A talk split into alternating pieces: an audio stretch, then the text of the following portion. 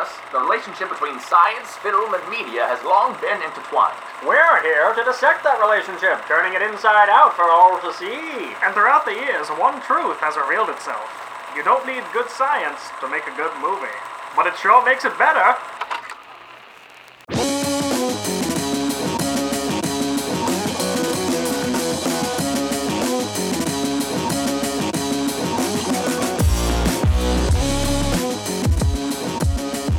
Hello, ladies and gentlemen. Welcome to the Real Science Podcast, a podcast where three, in this case, two highly qualified professionals pick a movie and then pick apart the science. My name is Michael Pace. And I am Sean Crossan. Today we have a special episode. Our our tiny boy, Kenan, because he's the smallest out of all of us, is not here. That is true. Kenan Tiny Man Smith is not here. um, and that's because it's not because he hates he hates the listeners. He's a very He does hate the listeners. no, no, no. I would never say that because Kenan would never do that to the listeners. But he does hate us. He really, why- he really does hate us. Yeah. He might hate himself right now, though, more than he hates us because he's spending a lot of time working on his dissertation yes. so that he can get that that PhD that Dr. Sean Crossan also has. True. Yes. Yeah. Kenan Kenan's dissertation is due. So we're recording today on the sixth, which is normally when our episode would release, but we were all out of town traveling, and we apologize for the late release, but We do. we'll be back on track for the next episode. And Kenan still couldn't make the recording because his dissertation is due on Friday. So he will be back next week for your regularly regularly scheduled programming. Yeah, it's been it's been a busy it's been a busy past week Yeah, it's been a little crazy. Um, for us. So, Sean, Chase, yes. Sean, Oh, you're that. Okay. do we have any disclaimers for this podcast that we do? Well, I'm glad you asked, Pace, because as usual, we do have some disclaimers. Uh, as you all know, the listeners, we are uh, three scientists, and that means that we're going to pick apart some of the minutia. Two scientists. Well, yes, two scientists. We're going to pick apart uh, some of the minutia of the movie. It can get a little nitty gritty, and we're going to talk about a lot of the science details. Also, uh, we do curse. We do do curse curse. We do curse. We do sometimes say a few curse words. So, you know, put your kids to bed unless they're cool. And then Unless they can the hang. Yeah, unless they can hang. We do like that nitty gritty gritty. Just getting there and they're all nice and deep like. Also, the movies that we generally cover tend to be either PG 13 or R most of the time. So, it's like, true, I guess. the yeah. movies are generally going to be for adults, anyways. Um, Wow, we need to find like a, a good like science movie that kids can watch, so that we can bring in our new dem- demographic. That Hmm. being kids age eight to thirteen. It's all about the branding, right? It's all about It the is branding. all about the branding. Let's think about it. Maybe we could do like a Dora the Explorer. Dora the Explorer. Um, There's a lot of science there. There's a lot of science in Dora the Explorer. Uh, we could probably do Blue's Clues. Blues Clues. I, I mean, there's tons of science in Blues Clues. Everyone knows So that. much, so much. Yeah. Um, And I could do a great blue impression. oh really? Can, Yeah. Can can you do it now? Whoa! What was that blue? Is it? Is it? Is, oh, blue. What's Is Pace doing? is it mail time? Here's the. Okay, we can't do We that. can't, we, we can't keep doing this. All right. Uh, what movie did we watch? Okay, this so, time. So this week we watched Rise of the Planet of the Apes, which I know that is a long title. It's a movie that came out in 2011, Yes. starring James Franco Yes. and uh, John Lithgow. Yes. And I do not know the name of the lead female, but her name is getting pulled up right now on IMDb.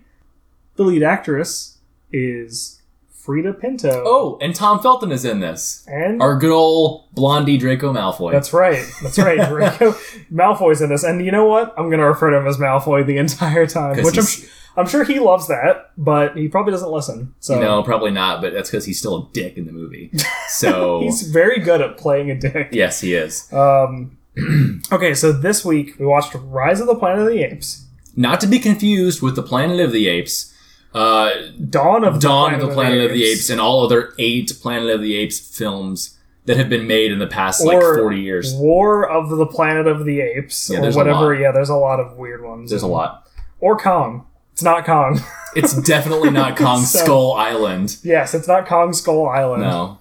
No. So this movie was actually suggested to so okay this movie wasn't explicitly suggested but we got an email from listener anthony martinez and he was um, asking us about some of the events of what the happening and comparing it to planet of the apes or Yes. rise of the planet of the apes and this gave Yes. us the idea hey we should cover rise of the planet of the apes so thank you anthony for your email and your suggestion we're going to give you credit for this movie suggestion because I don't think it would have done it without you, but I think it turned out pretty good. We wouldn't have, and we're really glad that we did it. I think there was more science sprinkled into this than we realized Yeah. at the onset.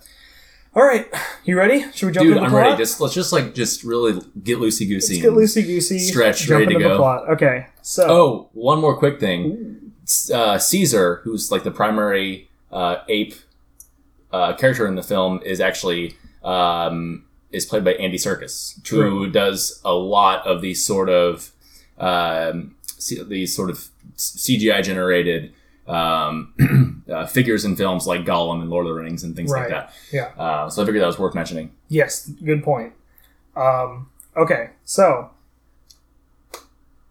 this movie uh, opens up with a hunt scene in the jungle. Yes. So it looks like they're presumably you wouldn't know if they're poachers or, or what, but there are people hunting a bunch of chimpanzees in the wild, and they capture some, and then the next scene is these chimpanzees in a lab. As far as how realistic this is, so chimpanzee for those of you that don't know, chimpanzee research does not get carried out that often nowadays um, because chimpanzees are extremely intelligent Yeah. they're also you know they're large animals they're hard to work with but they're also the main thing is that they're extremely intelligent so it's considered generally unethical to do a lot of research on chimpanzees most like clinical testing of like disease treatments in non-human primates is in macaques Right. which are Which are monkeys. monkeys not apes right. they have a lower level of intelligence and it's thought to be more ethical to do testing on them than Yeah. it is on chimps and we're not going to necessarily get into that but It's a controversial topic, Yeah. uh, the the degree of which animal research should be done, but nonetheless, it is happening in this film with chimpanzees. And this is this film was made in 2011. Um, I'm not sure the degree of chimpanzee research that was going on i'm in 2011. i i'm going to venture a guess an educated guess that um, companies in america are not doing chimpanzee research on Yeah. wild captured chimpanzees there's just no way that's, That's the other thing. So these are these are wild captured animals. I think that a lot of the times it, it makes more sense, and I know this is done um, in certain labs with, with other types of, of animals. You you raise the the animals you're going to be experimenting experimenting on in captivity, uh, and so they they don't know they aren't taken away from their natural environment in order to in order to uh, be be experimented upon. right so this is already sort of like not the most feasible intro to a movie Right. But then we end up in this lab, right? And so the whole purpose of this lab is they're trying to develop a cure for Alzheimer's, Yes. right? And the way they do this is by doing a gene therapy approach, and they have this drug called ALZ 112. Yes. Um, do you? I guess I tried go over some gene therapy stuff. Well, so they yeah they say it's gene therapy. Why don't you yeah give us like a little breakdown on what like the traditional gene therapy strategy is Okay. in in the current state of gene therapy research. Okay, so gene therapy, as like a principle, all it means is that if you have some sort of you're basically introducing external genetic material like DNA into an organism and getting them to express that gene in their cells. Yes. So if you you basically say for an example, if you have someone with a recessive disease like hemophilia is a disease where you don't have a clotting factor for your blood, so your blood will just not clot if you Right. get cut and it's very dangerous. But people with hemophilia, it's a recessive genetic disease, so they don't have a functional copy of this gene. And for a gene therapy treatment, you would give them a working copy of this gene and they would make the clotting factor that they need in their own cells. So that's like one of the main principles of gene therapy. Yes. So they're trying to apply that to treat Alzheimer's, which is not an infeasible thing. No, it's not. And and along, along the lines of gene therapy, there's there's also, I guess it would could be called like a subsection of it is like is gene editing, right? Mm-hmm. Where you can use certain like biotechnological tools to like edit existing genes, especially if, if you want to like knock them out or make them not active if the gene is bad and it causes a disease or something. Um, but in the movie, they say that ALZ 12 is a gene therapy that allows the brain to create its own new cells to repair damage that has happened to the brain. And they basically call this neurogenesis. Um, and they say, but at their company, GeneSys is the cure to Alzheimer's disease. and it's a very, very dramatic opening uh, science bomb that they that they drop. Very Um, dramatic. Yes. And the question is, how feasible is just like maybe let's say in the current state of Alzheimer's research, how feasible can can this be to do this? So like first, the idea of neurogenesis. Neurogenesis is basically the creation of new neurons in the adult brain. This is actually a really, really hot topic of research. Uh, it, people are always asking, can you create new neurons? Um, you know, after a certain age, once your brain is fully developed, right? And it's still the word is still out on that. Um, there's been a few conflicting studies in regards to if it happens or not. Um, a couple of places where we thought that neurogenesis occurred was in two places. One was the olfactory bulb, which you know a lot about. Wait, no, you don't. You're taste boy. I forgot. I have been to some lectures on olfaction, but that's like about it. So Um, and then the hippocampus, which is important for memory. But there's recently there was another c- conflicting study that came out that suggested, oh, maybe it's not as much neurogenesis as we thought. So it's it's undecided. But anyway, they're using gene therapy here, which implies that they know a gene that is either they can target it or affect it in some way and cure Alzheimer's. That's implied by this, right? yes, which is already like so that is one fundamental hurdle that people have to reach in order to develop a treatment. It's like the this. hardest, like which we hardest part. currently don't know. Right? Yes. Like, we currently don't have a, something like, oh, if they had this gene, they wouldn't have Alzheimer's. That's Right. not the way. Like the disease is more complex than that. It's not like a simple recessive. di- Not saying like hemophilia is easy to cure. It's just from a gene therapy standpoint, we know what we need to express. Right. With Alzheimer's, that's not necessarily known. I mean, 35 years of Alzheimer's research, you don't know what you don't, we still don't know what causes it. You just, we just know various uh, things that it's characterized by in the human brain.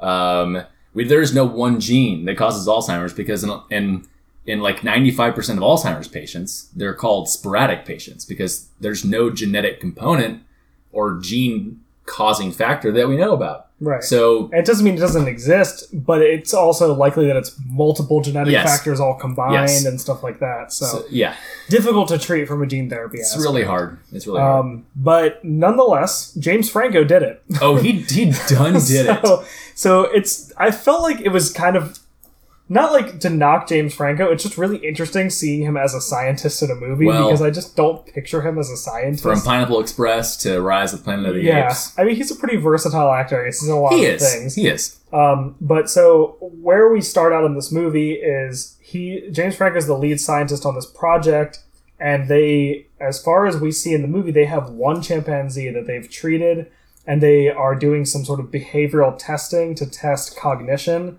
and essentially showing that like Right. so these chimps don't have Alzheimer's; they're just chimpanzees, and they're Yes. testing the drug for toxicity, and I guess they're also testing for like enhanced cognition Right. which I, I guess they're they're testing to see if their cognition is un, is affected or I not, mean, we you can still question if, if that's useful to do, though, because okay, they say if you inject this drug uh, into your into your subject, then they're going to create new brain cells, Mhm. right? Um, you don't necessarily have a way of knowing. Again, we don't know all the details about the drug, right? Right, But right. we not really have a way of knowing where in the brain the new cells are going, and if that would actually lead to enhanced cognition. right. It's I, I'm assuming they're testing behavioral a- outcomes because if something is happening in the brain, they're hoping to see it Yes. reflected in a behavioral test. Yes. And what they end up finding out um, is that the monkey, which they've named Bright Eyes, sorry, Yeah. ape, named Bright Eyes, Yes, dude. not monkey, ape. Yeah, make sure we're PC in this podcast. Okay. okay, all right. Sorry, Pace. Um, the ape that they're testing, that they named Bright Eyes, is displaying signs of enhanced cognition. yes. And that is not something that they were expecting or that they were trying to do necessarily. So they're implying that when they're treating a healthy chimpanzee, they're actually increasing their intellect. Right. And this is a very like vague area in the movie. It's just like overall intelligence gets increased Right. they don't know talk about like mechanistically where in the brain this would happen which is a smart move because i It don't is. think that we there are areas of the brain that we know are like involved in learning and stuff but I, you couldn't say like oh if this area of your brain was bigger you would be smarter Right. that's not like something that we have any knowledge of or Yeah. that that even necessarily exists so Right. Well, learning and memory is it, learning itself is still a very like is still a complex neurological process. This is not completely understood.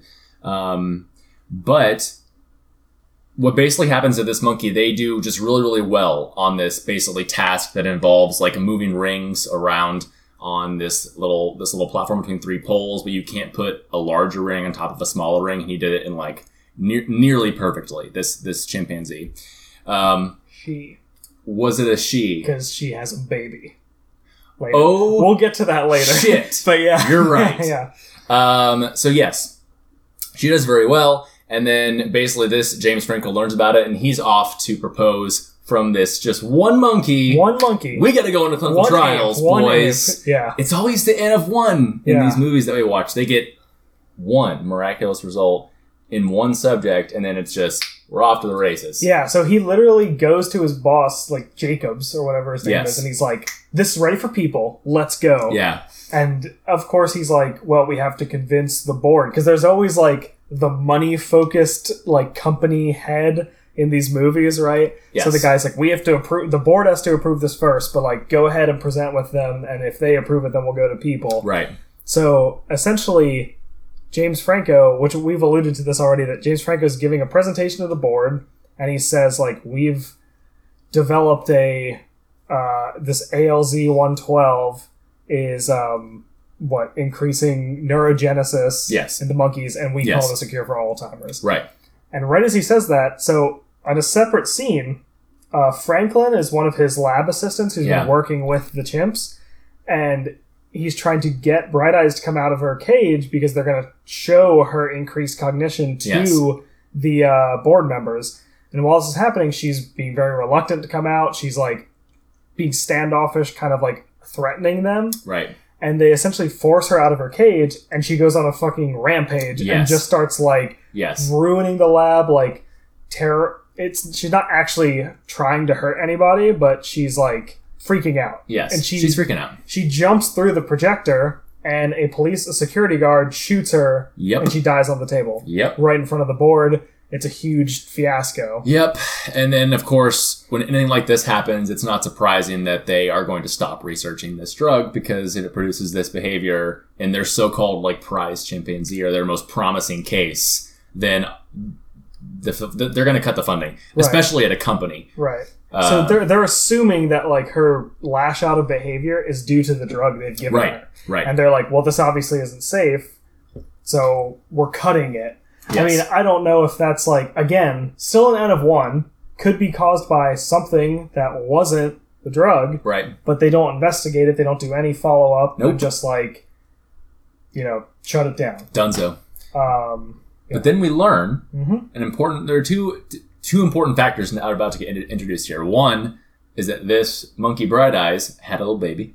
Yep. a little baby boy, and she was, she was she was actually just being protective of the small child as opposed to being just irrationally violent, right. right? I think she perceived like uh, a threatening presence from from the humans, and, And they were was trying to remove her. From yeah, yeah, right. right. So, like, I mean that makes sense. yeah, Um, and so then basically James Franco gets guilted into taking home this baby monkey uh, as a pet, and we learn that James Franco is living with his parents, or are they His living with him? It's his like, father, and I think like a. Uh, uh, a, like a, a, a- an a- aide. Yes, help. Yeah. yes. Some healthcare professional. Yes, yes. Who was helping with his father's Um, condition. And so we learn that his father, if if does if, if he doesn't have Alzheimer's, he at least has like full blown dementia and is and is not doing very well. Mhm. So it kind of makes me think that James Franco might be a little emotionally compromised here. Right, which they do allude to in the movie. Yes. When he's going to present to the board, Jacobs is like, you know, focus on your data. Yes. Don't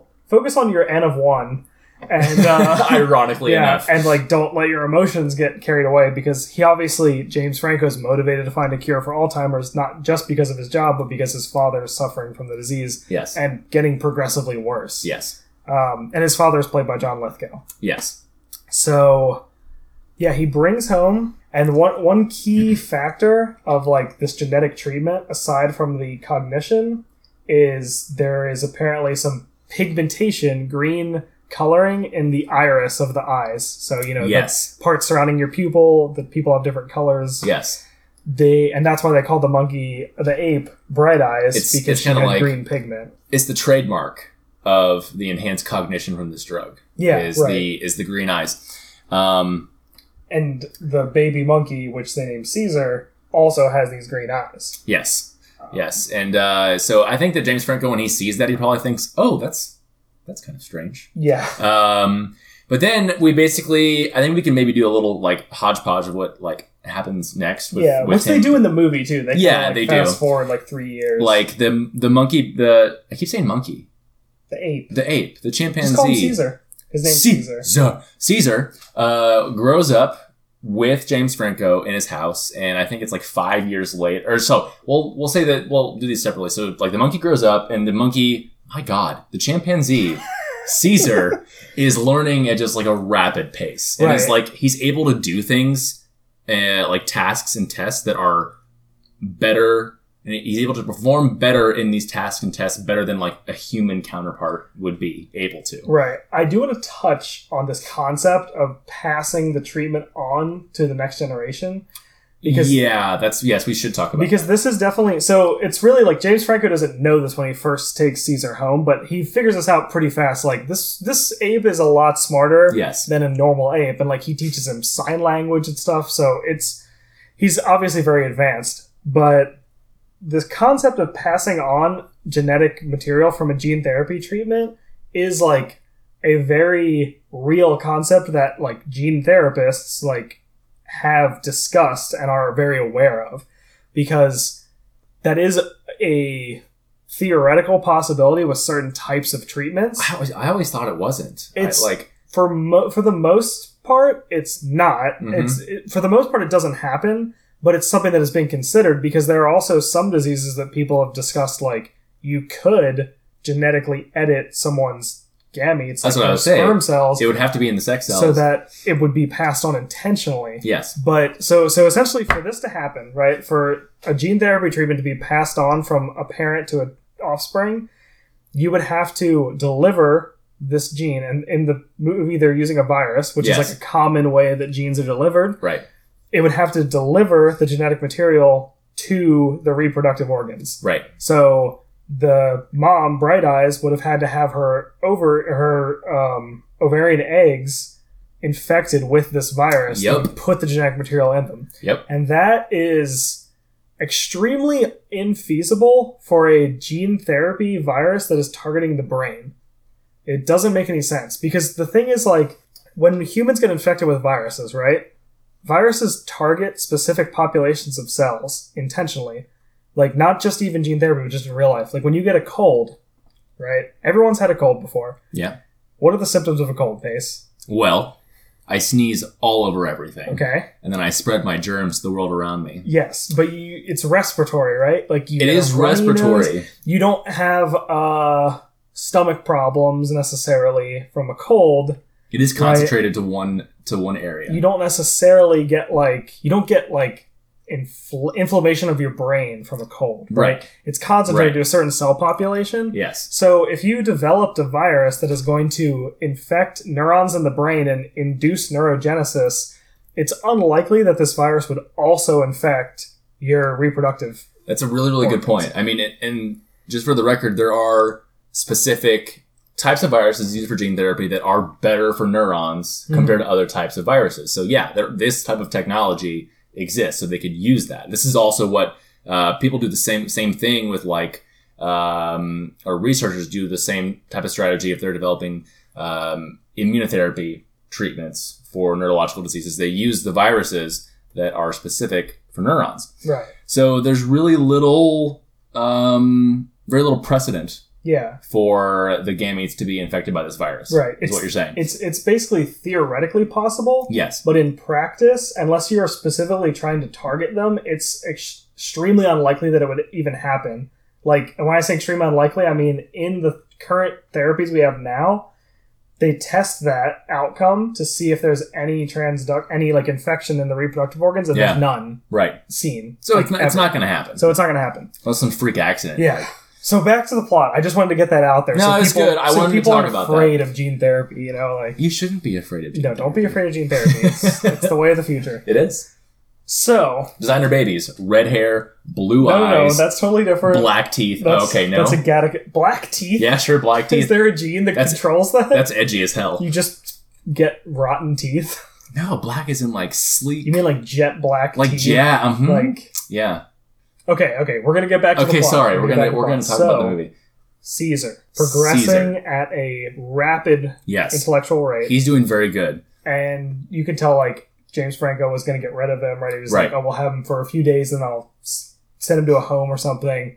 And he grows attached to him, and he's like, "I love this monkey, this ape. He's my best friend." And they, you know, kind of raise him like Yeah. a, like a child almost. And bear in mind, during this time that they're raising Caesar, uh, James Franco also gives the drug to his dad. Yes, he Um, sees the advanced uh, state, the advanced state that Caesar's in, realizes it's from the drug, Yep, and he's like, "My dad is getting worse and worse. it's know, time. Let's give time it a to give him go. This drug." I mean, he's gonna die. So this is a drug that's never been tested in humans. Yep. Right? Which like never gone through any clinical trials. Yep. It's been tested in one monkey. Yep. It got passed onto her offspring, which is a pretty crazy unintended side, like side effect. And they shut down the experiment because they thought that it was from wild behavioral swings. Yes. Yeah, but here's the and I and that's all completely irrational. It is crazy. It is ridiculous to even consider giving this drug to a human. Yes.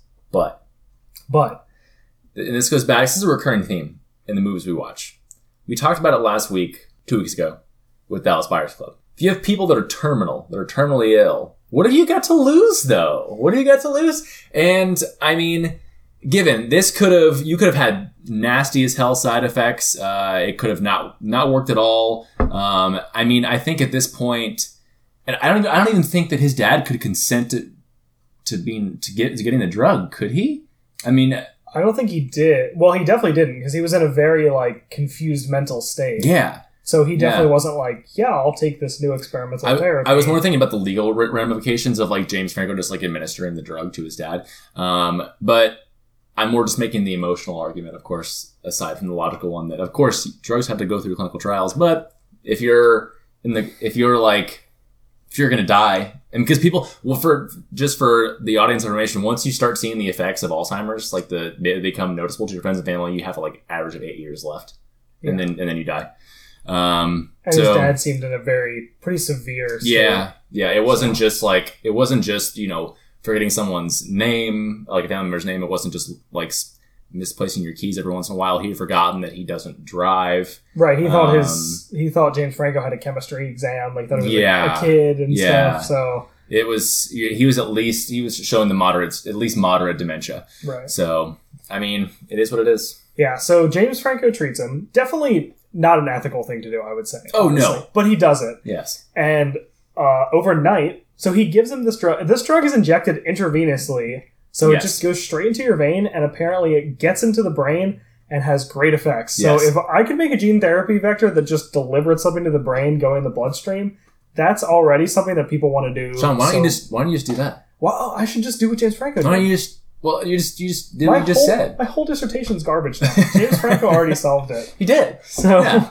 Yeah. um, so his dad starts improving drastically, right? Like the next The next morning, morning, he's playing piano. it like, happens so fast. Yeah, and that's one of the arguments that James Franco's like, my dad is not only not getting sicker, he's like better than he was before. Yeah. You know? Yeah. So this is this is a pretty big feat. So with Caesar, he starts getting to the age where there's some like Caesar's becoming more aware that he's like I'm a, an ape living in a society with humans. Yes. I'm like not looked at the same way as they are. He can sign. He's fluent in sign language with And- James Franco, so they essentially can speak. Well, you know, they have a full language repertoire of words they can use. and throughout the movie, he appears to understand English.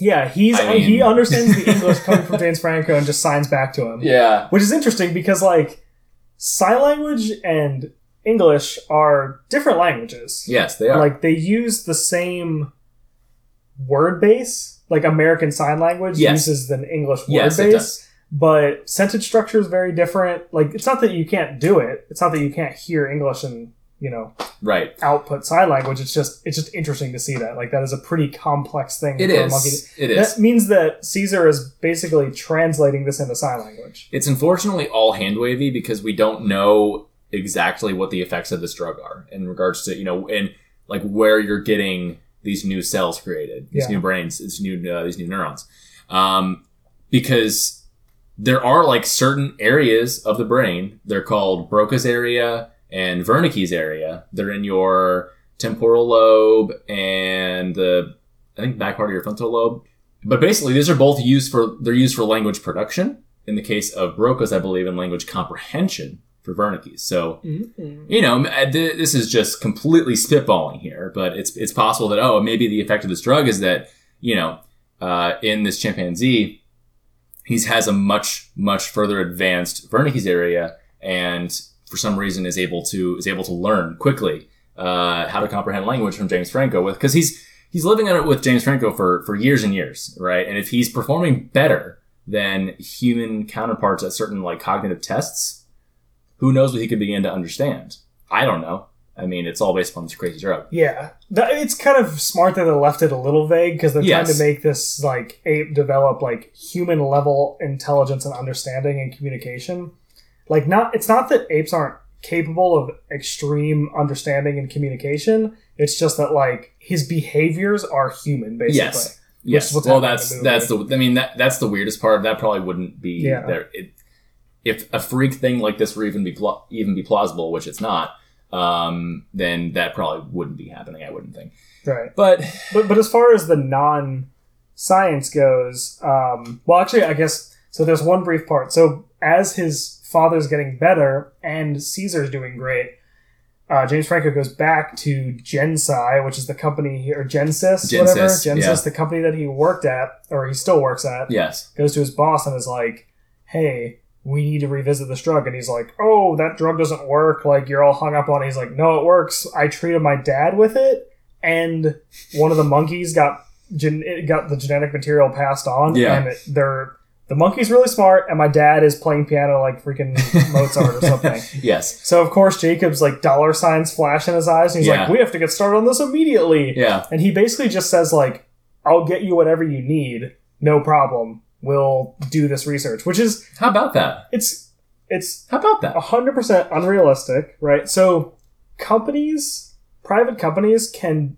operate a li- with a little more leeway Yes, than like scientists at universities that are funded by the federal government right.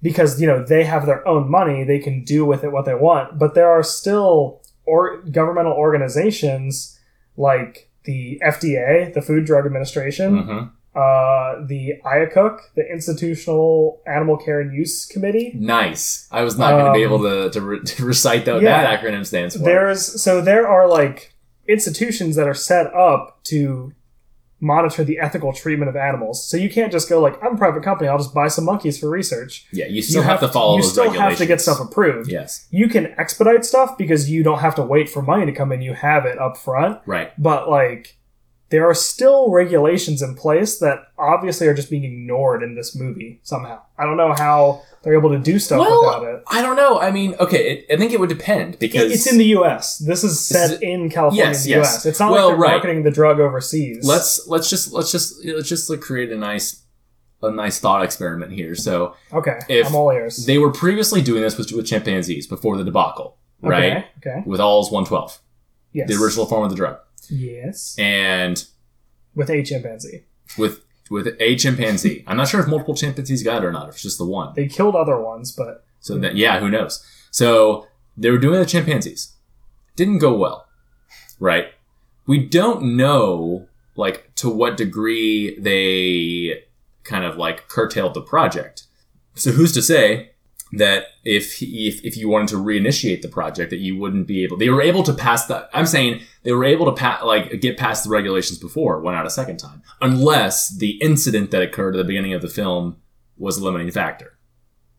I mean, sure. But when you kill all of the animals that you already had involved in the study, Yeah. there's a re- you have to report what's going on. You're not like, oh, we just did that. it wouldn't have looked good. You have to you do that and you say like, oh, we did this because this adverse event happened Yes. and this drug is deemed unsafe, right. and then you stop the trials. They did have an. It was all. Then, so basically, at this point in the movie, like James Franco had real. Um, his his dad was starting to get worse, which we'll talk about. Yeah, he we'll basically created a new version of the drug called ALZ One Thirteen. Well, uh, well, okay, okay. So let's say, so James Franco asked Jacobs to do this, right? He's like, we want Yes. to continue researching Yes. it, and he's saying he tells him as part of this, I'm treating my dad. He's gotten better, but he's getting worse. Yes. because his body is fighting off the virus that we're using to treat him. right. so we should talk Jacobs is like, okay, go ahead. We're going to do more research. So yes. Right. That is part of the reason he's trying to get the company to like take this back up because he's like, it's really promising and it's working, but it's not good enough. I need something better. Yeah.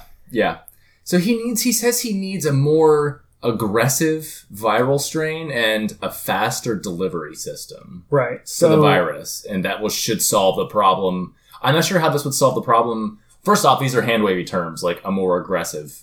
yeah, aggressive is like not a descriptive term. yes, and like no matter how fast it's delivered into your system, doesn't change the fact that your body can still make antibodies against the virus, Mhm. right? Yeah. So that's just kind of like an you know insert like So pl- plot jumping point here. if you want to hear my scientific analysis on Lay it on me, just these concepts in the movie, yes, first off, James Franco is giving his dad doses of this treatment once a month, which is weird. which I don't think would be necessary with a gene therapy treatment because Yeah. the idea of gene therapy is that you're giving the person's cells the ability to express a protein or something. You're giving them genetic material so that they can do the work. Yes, When you're giving someone like a normal drug, it goes in their bloodstream for like X amount of hours, like four hours, six Yes. hours, whatever, and then it gets excreted from their body.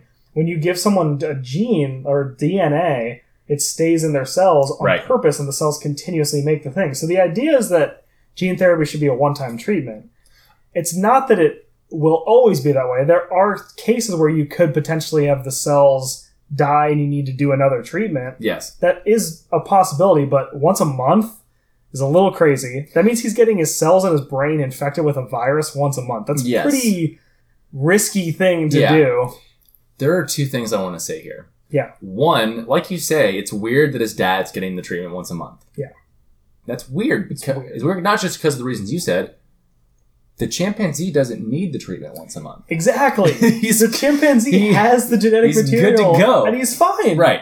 I mean, given this is a, a young chimpanzee versus a an aged human, so there are obviously differences in those two systems, those two biology biology systems. Even Bright Eyes, the initial chimpanzee they treated, they treated it. True. They treated her once. Good True. to go. There's another reason this is weird because the idea of like restoring lost brain cells in Alzheimer's is a good idea, and it it is, should be like a, a therapeutic path that we pursue.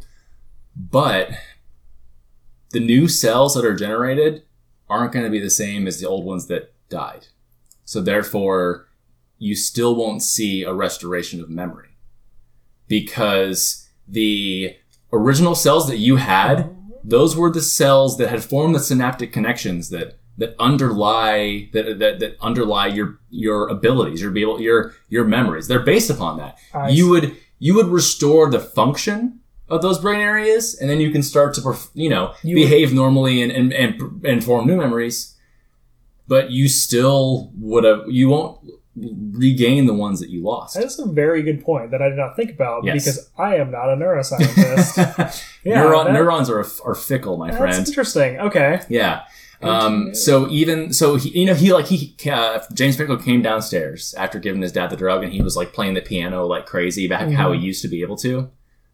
Sorry, sorry, bro. Like that's Yeah, that not you. happen, You'd right. still have to relearn how to play the piano. Mhm. You could do it. You could relearn again and, and get just as good as you were before, but it would take time. Right. Okay. Yeah. That's an interesting point. All Yeah. right.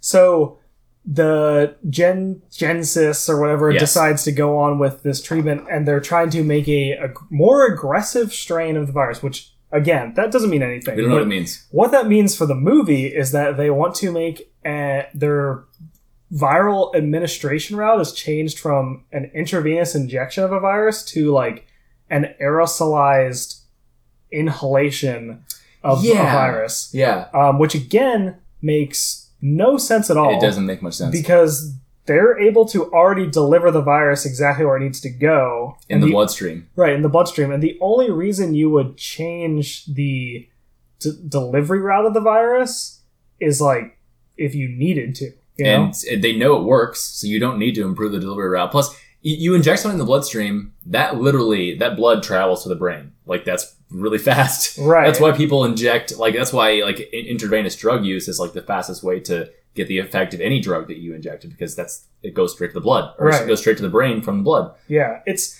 so it, it really like I think the concept they came they're using this concept because like when you're thinking of like viruses that infect humans normally, the ones that have that are bad for a population are ones that are spread airborne wise because like they just spread like Yeah. wildfire between people. But it doesn't mean that they're like stronger viruses No. or better viruses or anything like that. It's just like that's just a f- biophysical aspect of the virus. It doesn't it doesn't have works. anything to do with how potent it is. Yes, exactly. So they make this aerosol virus Yeah. and they are treating new chimps. And what happens is they go to treat their first chimp and it freaks out. It does. breaks so that's another we'll get to that in a minute. It freaks out. It they're all wearing gas masks, but like that's it. They're not wearing hazmat suits or anything. They just got like a gas mask that they put on their face. Which in the slab where everything is chrome and made of glass walls, like you'd think they'd spring for like a hazmat suit or I mean, something. I'm pretty sure they'd be in like what are the? I'm pretty sure they would have been like a BSL four at this point. Like they would be Yeah, or wearing like complete body suits to, to, like with with ventilation systems that Or- would have been more sophisticated. or you know what they would actually do? Instead of standing in the room and putting the mask on the monkey, they would put it on, leave the room, and then turn on the machine. It Yeah. doesn't make any sense. So Yeah. basically, they're standing there, they turn on this aerosolized machine. The monkey uh, hits the mask off the assistant, Franklin, and he inhales some virus. Yep. Yep. And everyone's like, "Put your mask on." He's like, "Oh, I'm Okay, fine. it's I got the mask on. I'm good to go. Whatever." And obviously, he's not fucking fine. I we'll, mean- we'll get back to that in a minute. But yeah. so I don't know. Just this is a little more of that minutia. Yes. Why do they have a lab where they exclusively work on chimpanzees and are completely unable to contain or restrain any of the subjects that they're working with? It's pretty Like- crazy. Every they're like, oh, they strap them down to give them the treatment, and they just break through free of their restraints like instantly. Yeah. And like they have the first scene with Bright Eyes in a cage. Oh, she just breaks free. This whole yeah.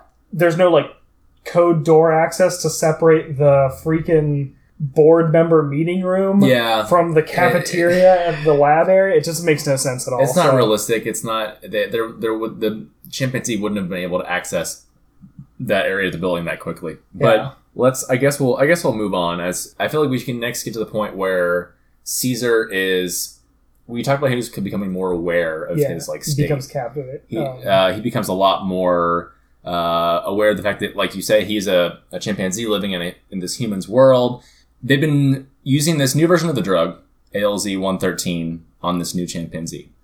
In the meantime, uh, James Franco's dad is still getting worse because his body is creating antibodies to the viral gene therapy. His dad uh, gets gets very confused. Uh, has one of his um, has one of his uh, his incidents, his uh, lapses in uh, cognitive function here, and he basically goes outside and gets in the car of his poor, this poor poor neighbor who is living next to this house that has that houses a an, a man with Alzheimer's and a, a very smart chimpanzee. Um, yeah, this guy, this guy just keeps waking up on the wrong side of the bed. Yeah. Like um, he's, he's like kind of aggressive. he's kind of a dick, but at the same time, he was dealt a bad hand.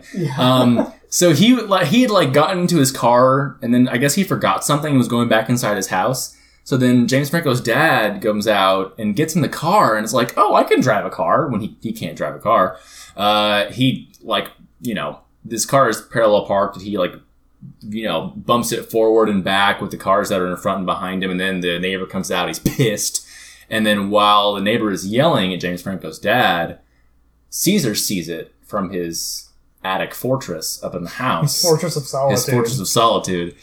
And he bounds downstairs because he actually, it's funny, like, Caesar actually understands like the sign language and like the ver- the non-verbal language that's occurring between the neighbor and James Franco's dad because Yeah. the neighbor is like pointing at the at, at James Franco's dad's chest, like insinuating and like being threatening, and Caesar Yeah. recognizes that, so he goes down and he kind of assaults he bites the guy's finger off. he bites the guy's finger eh, off and he assaults the neighbor and then from this point on poor caesar yep, he's in captivity. he's got to go to a chimpanzee home So the police come and they put him in like a, I guess it's like an animal rescue probably or Yeah. something. It's an all. It looks like a sad orphanage for abandoned chimpanzees, basically, Yeah. and Malfoy is running it. So draco Yeah. malfoy so it's pretty. He gets thrown in there, right? And James Franco's telling him like, "I'm gonna try and get you out." He's like, "We can come home soon." yeah But he essentially abandons him there because Yeah. he's legally tied up with this. So like yes instead of putting him down, they're like put him in his home, and he has like a court date he's trying to set up and stuff like that. So from this part of the movie on, it's really like Caesar in here first adapting to being with non-intelligent chimpanzees because Yep. he's never been around Yep. chimpanzees his entire life, and then also sort of like coming to grips with like his captivity and like realizing that he's being like abused in there and like trying to find a way out. yes So the next part of the movie um, is a lot of action. It's a Yes. lot of like the monkeys sort there's of having a coup and like overthrowing their captors and stuff. yeah But there's not a whole lot of science left in the film at this point but but yeah, as this is happening, like uh, James Franco takes the gaseous form, the ALZ one thirteen, this new drug, and he's gonna try and treat his dad, and his dad basically is like, you know, stop. Yeah, I don't need it anymore. Just let me go. yeah and his father passes away. Yep.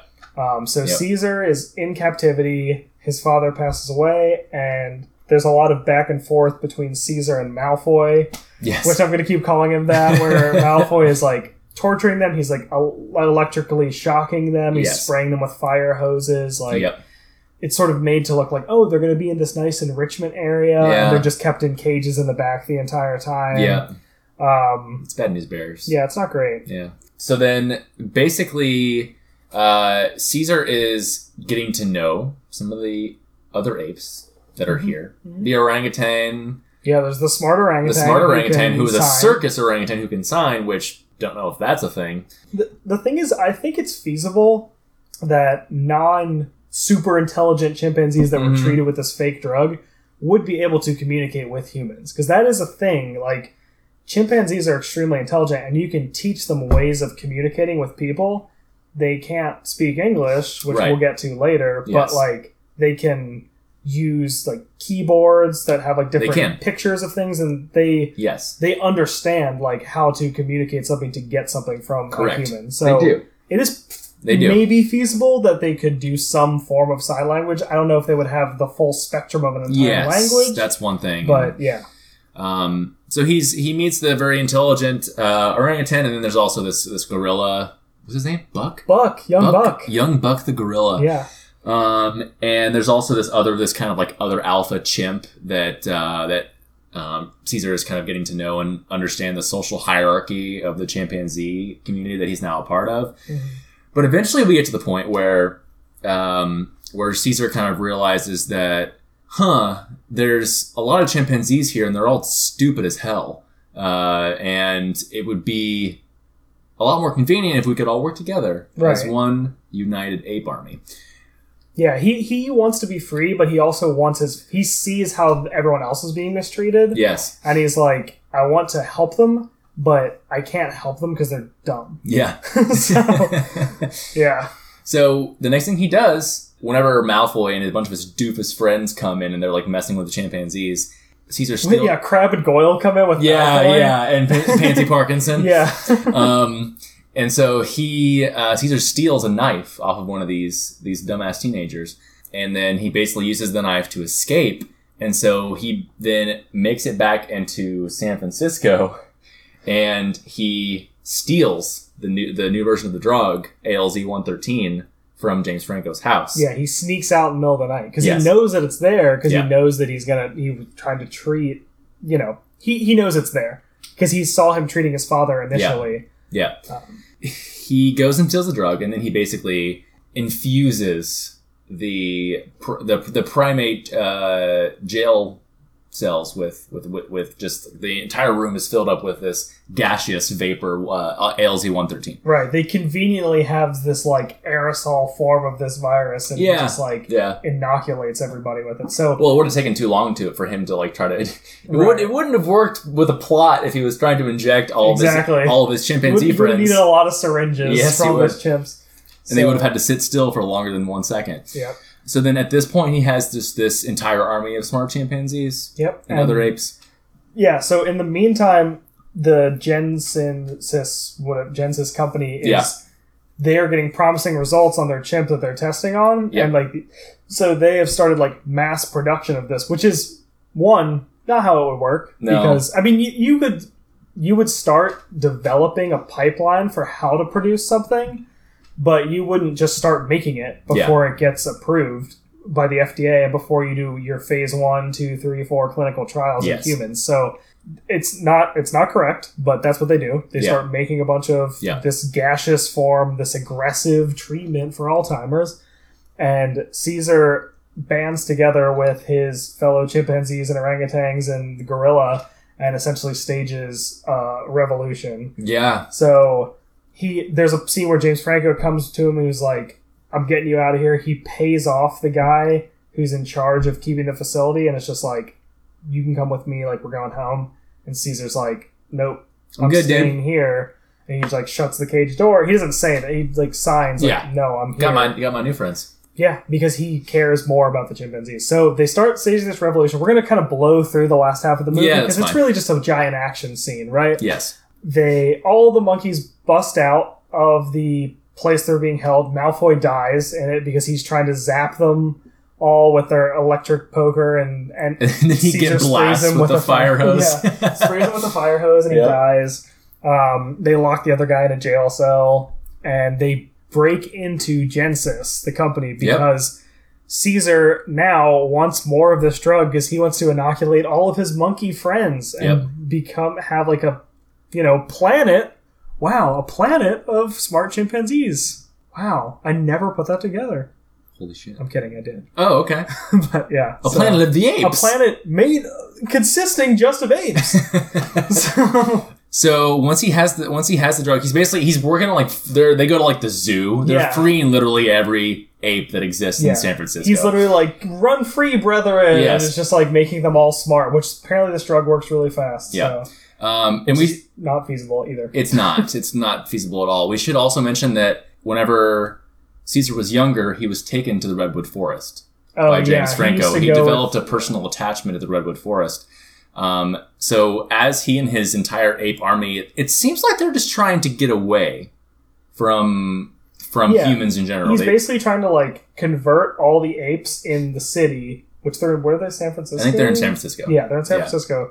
He's converting all the apes in the city to smart apes, and Yes. then getting away from the humans. That's Yeah, which happening. I mean, in, in, the case the, the I mean, they are being aggressive Yeah, about the- doing so. In the humans' defense, it looks like a pretty aggressive It ra- does, rampage. yes. Like, so even though they're just trying to get away, they're plowing through just civilization. Um, and have so like makeshift spears and stuff. yeah, like, they're being kind of violent. Yeah. Yes.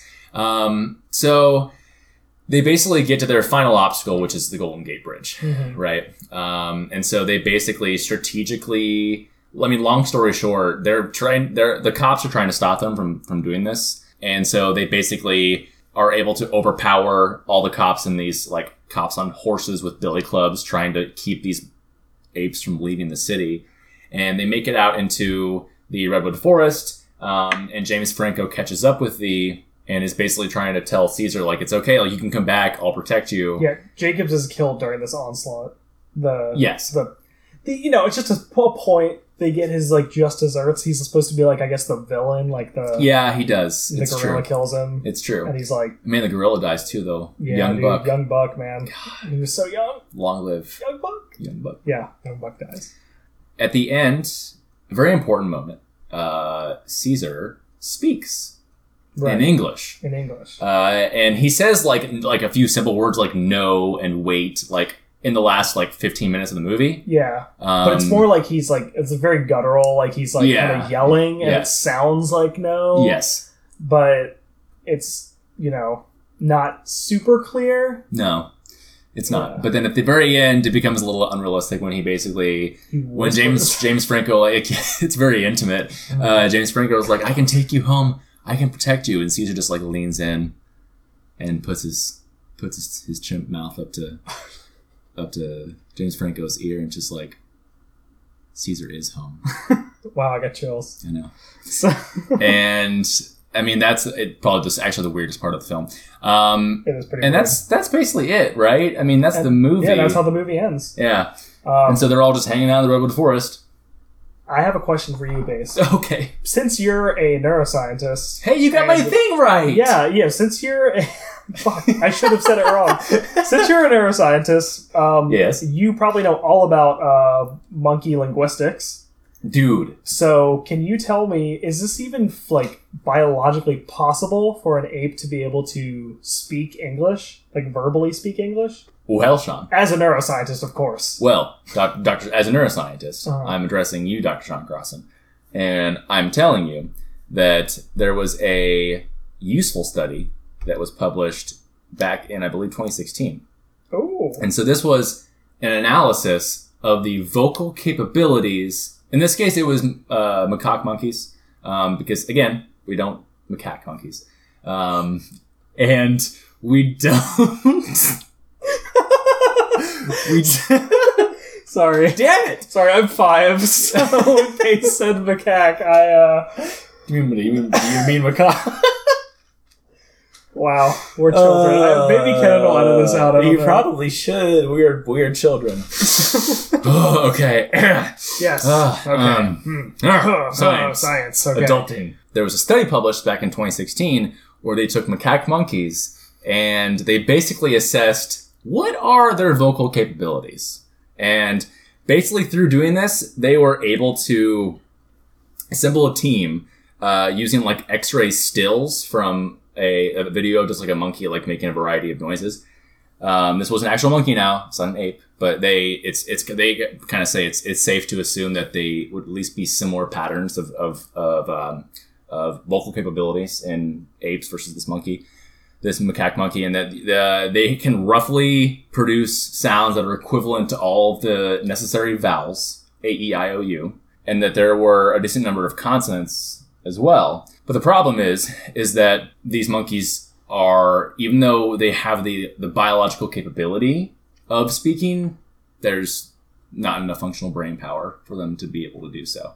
because they, Um, that's not a primary mode of communication for them. so- right, right. Uh, they they basically describe it as like these animal these animals are perfectly capable of of speech, um, but you would need a human brain inside the inside to, to be able to You make need it the happen. wiring, right? You need the wiring, yes. interpretation of everything. Yes. Um, and the control. Exactly. Uh, I think one of the let's see. Uh, this was a, this was a, a combination study where it was both um, people.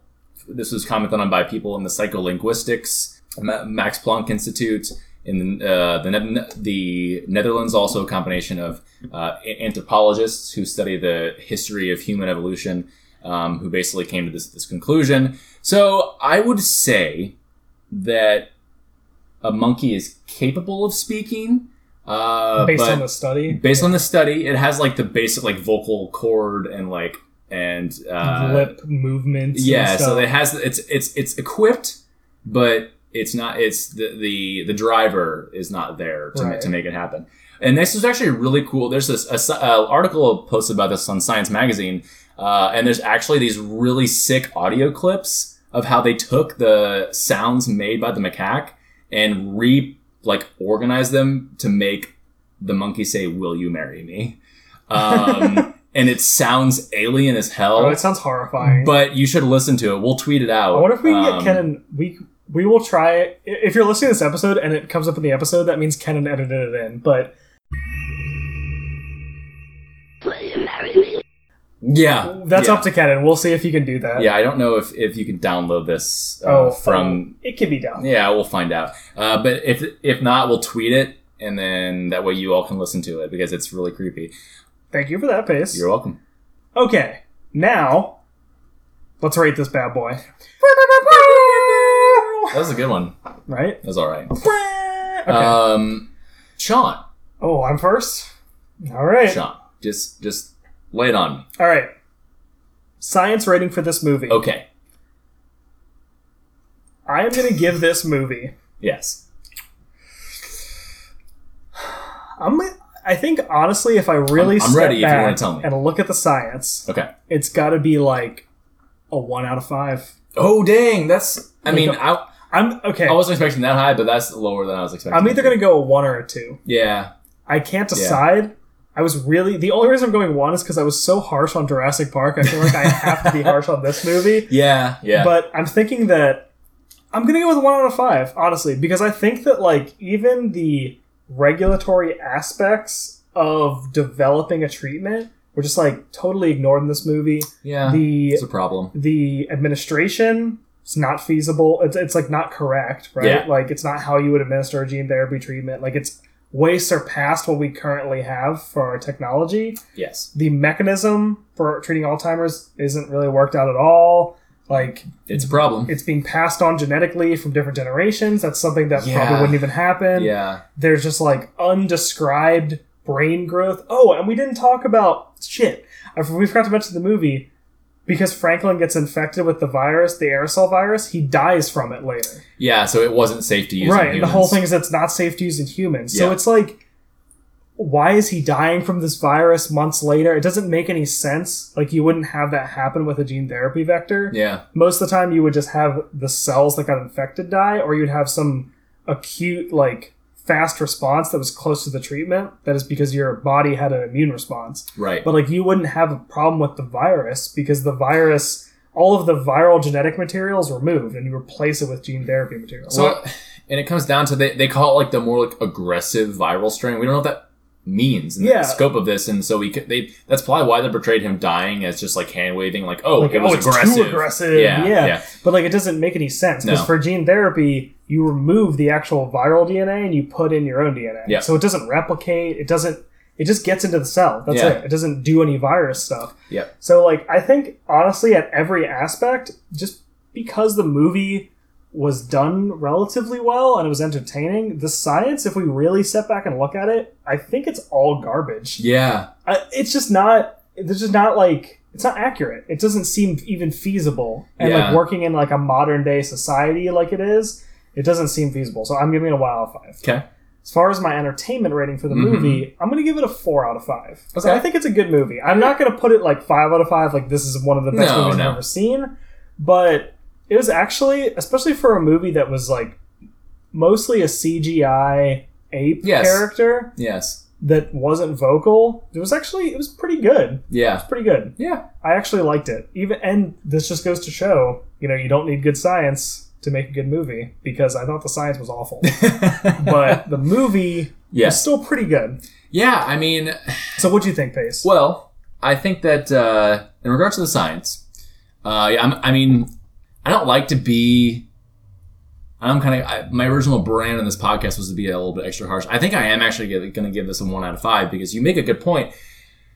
The, if, if I were to give it a two out of five, the only reason that I would would be because they cloak a lot of their bad science in like fluffy, comfortable terms that we are familiar are that we are familiar with, with as scientists. They use like the terms like they use the term gene therapy and they, they use all these words that mean that are close to our hearts uh, in regards to what we work on, but actually they're just using them as buzzwords. So I'm really just gonna I'm gonna, I'm gonna give it a one because the gene therapy they propose for Alzheimer's is not feasible whatsoever. Passing on the genetic material from down to your offspring, not feasible. Their sample size, even. There's, I mean, yeah, I mean, the way that they go about using this drug and testing it makes no sense. Um, it's it's not it's it's interesting. They bring the science that they address in this film is interesting, and it brought up some really great topics of conversation, like the possibility of using gene therapy for Alzheimer's, the complications of using animal studies versus humans, and can it translate well? All very important Yeah, very. and interesting topics. Yeah. Um, but the way that they portrayed it in the film was just not accurate. Right. So you have to just give it a one. which I think is why I thought the movie was still entertaining. Exactly. it was still interesting stuff. still it's interesting. just not accurate. So sorry. No, it's okay. I agree 100% with what with with that assessment. Um, and then I think for entertainment, uh, for being like this was intended to be a big blockbustery like film, and uh, like they, I, it wasn't trying to be anything super intellectual or or impressive. But I so as I'm, I'm gonna give I'm gonna give it a four out of five because I did really enjoy the film. I thought it was good. Um, yeah, yeah. I mean, like, I wasn't convinced by James Franco's acting a lot of the time, but I mean, it was good. It was good enough.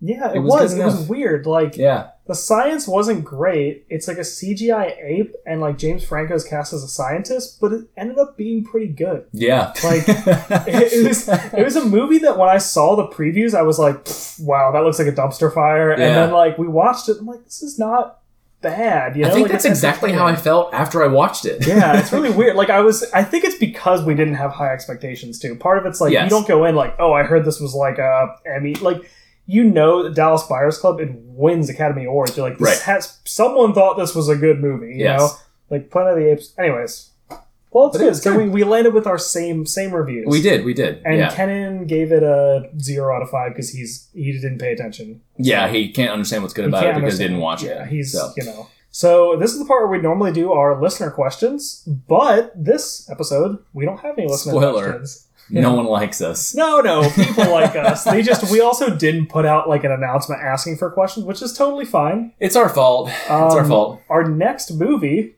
For our next episode, we are going to watch the movie Castaway. ooh, I know. Castaway. I know. What a good movie With Tom starring Tom Hanks Thomas Hanks and Wilson. and Wilson. yes, Tom Hanks and Wilson. That's all. That's all people that's in it. That's it. yep, that's the whole movie. And uh did we do it? Did we make a podcast? I think we did it. Um, yeah. So if you have any, qu- so this episode again, sorry it's late. It's going to come out on the eighth, which is Friday, June Yes. eighth. Um, we'll be back on our normal Wednesday release after that. So two weeks uh, from today is what is that? Two weeks from today is the June twentieth. So on June 20th, Castaway is going to come out. So if you have any questions about science in the movie or, you know, things, questions about other previous movies we've done, just hit us up on our Gmail. It's realsciencecast at gmail.com or on Twitter, we're at Real Sciencecast, or you can look at our Facebook page, which is Real Sciencecast. Yes. Um, so if you have any questions about that, that episode will come out on the 20th, Yes. and it'll be Castaway. I also want to thank Otis McDonald Hey! for letting us use his awesome music Thank you, Otis. as our intro and outro for our show. Uh, I also want to thank our patrons. Yes. We don't have very many, but we love them all uh, for their donations to our show. Yes. Um, so we appreciate everybody who's a patron. If you want to become a patron to the show, the show will always be free. But if you feel like putting in a little extra um, to help us out with our production costs and you really want to support the show, you can go to our Patreon. And we only have one donor level right now, but in the future, the next probably few months, we will start adding extra goals and maybe some bonus content. But that We're is- getting there. That's down the pipeline. Kenan has to graduate first, and then Pace has to graduate. So, Yes. We're getting there. We're getting there. Um, and I think I think that's it. yeah, that's Right? everything. All right. You want to take us out, Sean, with with that good outro phrase? Uh, sure. Do you want to say your name and where people can find you on the Oh, internet? sure. Pace, where can people find you on the internet? you can find me at Michael C. Pace on Twitter. And I would love to talk to you about just about all the crazy things that we do in this in this in this thing that we call life. okay, good. So if you want to join Pace on this crazy Twitter chat, feel free to. Um, Sean, where can we find you? just comment on the Facebook page. I will respond. I was on I was on campus today. Did I tell you this? I was on campus today, and then I I looked. Um, I was taking a walk, as I sometimes do, to kind of clear my head a little A bit. stroll. I was taking a stroll around campus, um, and I found this rock, and I I looked underneath it, and then like just Sean was there. he, was, he was just there, and I was like, Sean, what are you doing here? And then you were like, I live here. I said close the rock. yes, yes, yes. of course. Um, well, thanks, thanks for that, Pace. yeah, you're welcome. You can talk to Sean on the Facebook page. He'd love to chat with you. yes. Um, until next time, stay classy. Whoa. Okay, I'm Sean Crossan. I'm Michael Pace. Stay classy. Stay classy. Stay classy. And you don't need good science to make a good movie. But it sure makes it better.